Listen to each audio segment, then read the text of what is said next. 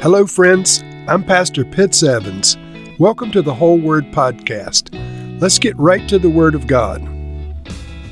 Friends, I, I never try to um, belabor these little talks and stretch them unnecessarily. And so um, I'm saying that to say that the psalm we're about to address is 10 verses. The author is unknown, the occasion is unknown. It is really just a pure psalm of praise uh, filled with some reasons that we should worship Yahweh. But it's um, it's not very long. It's only ten verses, and uh, therefore this will not be a long reading and a long exposition. As I said, the author's unknown. Let's read now Psalm 111. Praise the Lord. I will extol the Lord with all of my heart in the council of the upright and in the assembly. Great are the works of the Lord they are pondered by all who delight in them. Glorious and majestic are his deeds, and his righteousness endures forever. He has caused his wonders to be remembered. The Lord is gracious and compassionate. He provides food for those who fear him. He remembers his covenant forever. He has shown his people the power of his works, giving them the lands of other nations. The works of his hands are faithful and just. All of his precepts are trustworthy. They are established forever and ever, enacted in faithfulness and uprightness. He provided redemption for his people. He ordained his covenant forever. Holy and awesome is his name. The fear of the Lord is the beginning of wisdom. All who follow his precepts have good understanding. To him, belongs eternal praise. And so uh, I don't want you to get the wrong idea. I am not capable of penning such lavish, uh, wonderful words about our Lord. And so, in that respect, I, I really admire uh, the psalm and the psalmist. But um, my comments are going to be limited, I guess, is what I was trying to prepare you for. So it opens with a call to praise. In English, it's praise the Lord. And in Hebrew, it's hallelujah. So it opens with a hallelujah. Uh, then the psalmist writes, I will extol the Lord with all of my heart in the council of the upright and in the assembly.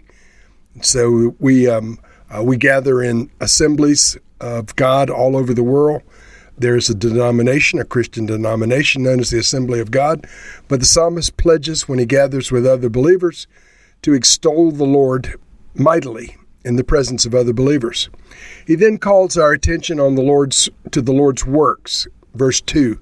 Great are the works of the Lord. They are pondered by all who delight in them. And friends, you can honestly perceive the reality of the living God just by virtue of studying the created order. And so the works of the Lord in nature do declare the glory of God. The heavens declare the glory of God so do uh, many aspects of his wonderful creation. Next, his glorious majesty is in view. Verse 3 Glorious and majestic are his deeds, and his righteousness endures forever. And of course, his righteousness does endure forever because there's no darkness or shadow of turning in him. The virtues of the Lord are extolled um, in verse 4, 5, and 6. He has caused his wonders to be remembered. The Lord is gracious and compassionate. He provides food for those who fear him. He remembers his covenant forever. He has shown his people the power of his works, giving them the lands of other nations. Now, I think that verse 6, he's shown his people the power of his works, giving them the lands of other nations, is a reference specifically to Israel. So the Lord um, remembers his covenant with Israel in context. He's given Israel the lands of other nations. The promised land, of course, was occupied by others prior to their acquisition, shall we say, or conquest of the Holy Land. The Lord's um, precepts are established firmly. Verse 7 The works of his hands are faithful and just. All of his precepts are trustworthy. They are established forever and ever, enacted in faithfulness and uprightness. And of course, we can say amen to that. The Word of God is established precept upon precept, line upon line. It's all trustworthy, and it is all established not only for here and now, but forever and ever. The Lord is um, the Redeemer of His people in both the Old Testament and the New Testament. Verse 9 He provided redemption for His people, He ordained His covenant forever. Holy and awesome is His name. So, a mighty tribute to the Lord. And then it closes with a statement that I want to unpack a little bit before we close. Verse 10 The fear of the Lord is the beginning of wisdom. All who follow his precepts have good understanding. To him belongs eternal praise. And so the phrase, the fear of the Lord is the beginning of wisdom. Friends, that is repeated several places in the Bible. The fear of the Lord is the beginning of wisdom.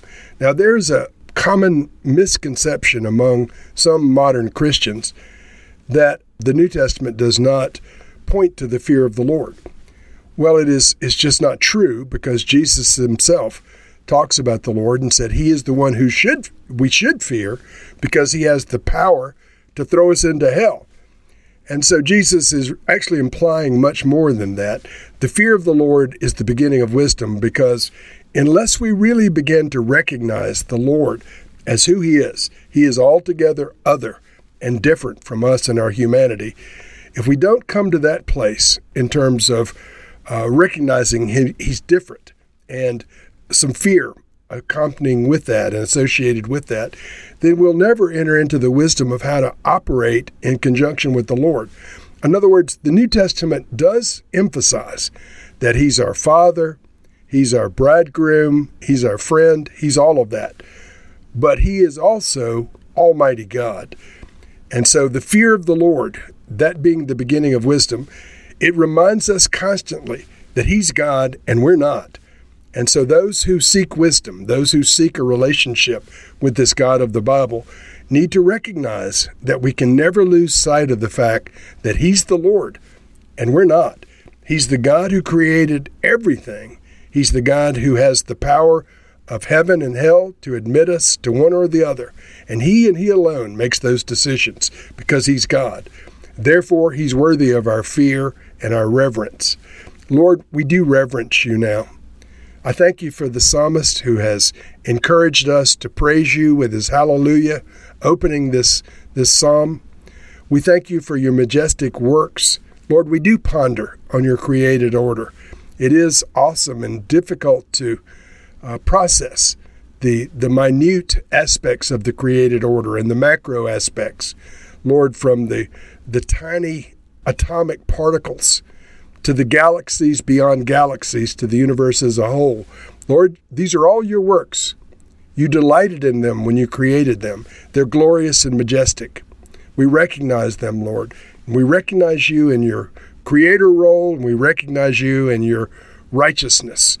Lord, may we never lose sight of who you are. We're learning more about you as we live day by day, and that'll continue forever. Lord, you are indeed holy and awesome. We honor you now. In Jesus' name, amen.